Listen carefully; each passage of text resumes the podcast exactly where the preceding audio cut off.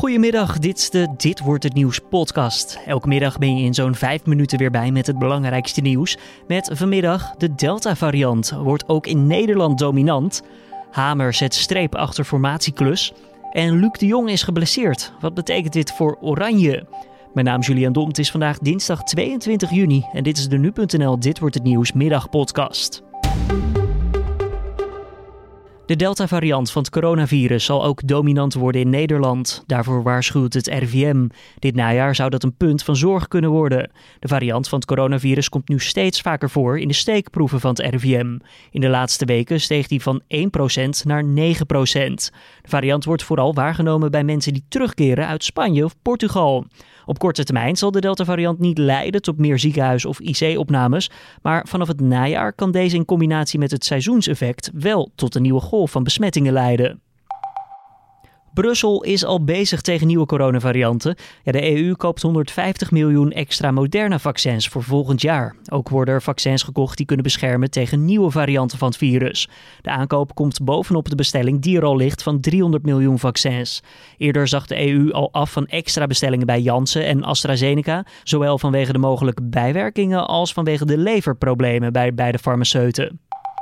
Het is een soort noodgreep, maar informateur Hamer heeft een streep gezet onder haar werk. Ik bied je heel graag uh, het uh, eindverslag voor deze fase, moeten we er eigenlijk bij zeggen. Want we gaan natuurlijk uh, hopelijk uh, morgen de vervolgstap uh, uh, zetten na het Kamerdebat. Uh, maar ik bied je hiermee mijn eindverslag aan. Ze adviseert dat Rutte en Kaag het zelf zullen uitzoeken en een aanzet tot regeerakkoord schrijven.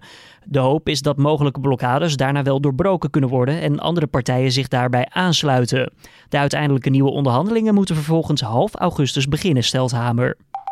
Voetballer Luc de Jong heeft een blessure opgelopen tijdens een training van het Nederlands elftal. Het is nog de vraag hoe hij eraan toe is, vertelt voetbalverslaggever Riepke Bakker. Nou ja, het is afwachten hoe ernstig het is en hoe lang die wegvalt. Ja, voor hem is het sowieso heel vervelend, want hij komt weinig aan spelen toe en dan raakt hij ook nog nu geblesseerd. Dus het E K uh, is nog niet het E K van Luc de Jong. In principe kan Oranje deze tegenvaller wel opvangen met Memphis en dan Malen of Weghorst in de aanval. Toch is er ook een nadeel. Het enige vervelende is wel, uh, Luc de Jong kan een stormram zijn in de slotfase. Dus mochten we in de achterfinale op achterstand staan, kort voor tijd, dan zou het kunnen zijn dat we Luc de Jong willen inbrengen en dat we hem alsnog niet kunnen inbrengen. De pinchitter ontbreekt dan. De volgende wedstrijd die Oranje speelt is zondag om zes uur en dat is dan de achtste finale. En de winnaar van die pot gaat dan door. De Allianz Arena mag morgen niet in regenboogkleuren opgelicht worden tijdens de wedstrijd Duitsland-Hongarije. De stad wilde daarmee een signaal afgeven aan het Hongaarse wetsvoorstel dat informatie voor jongeren verbiedt over homoseksualiteit. Op andere dagen mag het stadion wel in regenboogkleuren gehuld worden van de Europese voetbalbond UEFA. Wel mag morgen de Duitse keeper een aanvoerdersband in regenboogkleuren dragen. Een mooi gebaar, maar tegelijkertijd ook lastig, zegt voormalig voetballer Juri Mulder op Radio één. Ja, steeds bij elke land. Ik bedoel, de volgende ronde spelen we misschien in uh, Baku in Azerbeidzjan. Ja, er zal ook wel wat mis zijn daar ergens.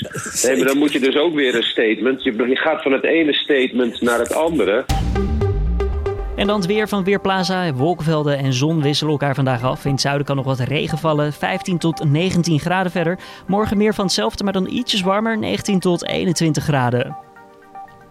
En dan om af te sluiten eventjes naar Turkije. De kapper van vijfenzeventig jaar heeft daar een snor van maar liefst tachtig centimeter lang. De Koerd heeft die snor al zestig jaar en hij besloot hem niet meer te trimmen na gedoe op een snorrenwedstrijd in negentien zesennegentig. Toen had hij de langste, maar uiteindelijk won er toch iemand anders. Uit protest heeft hij hem vervolgens laten staan.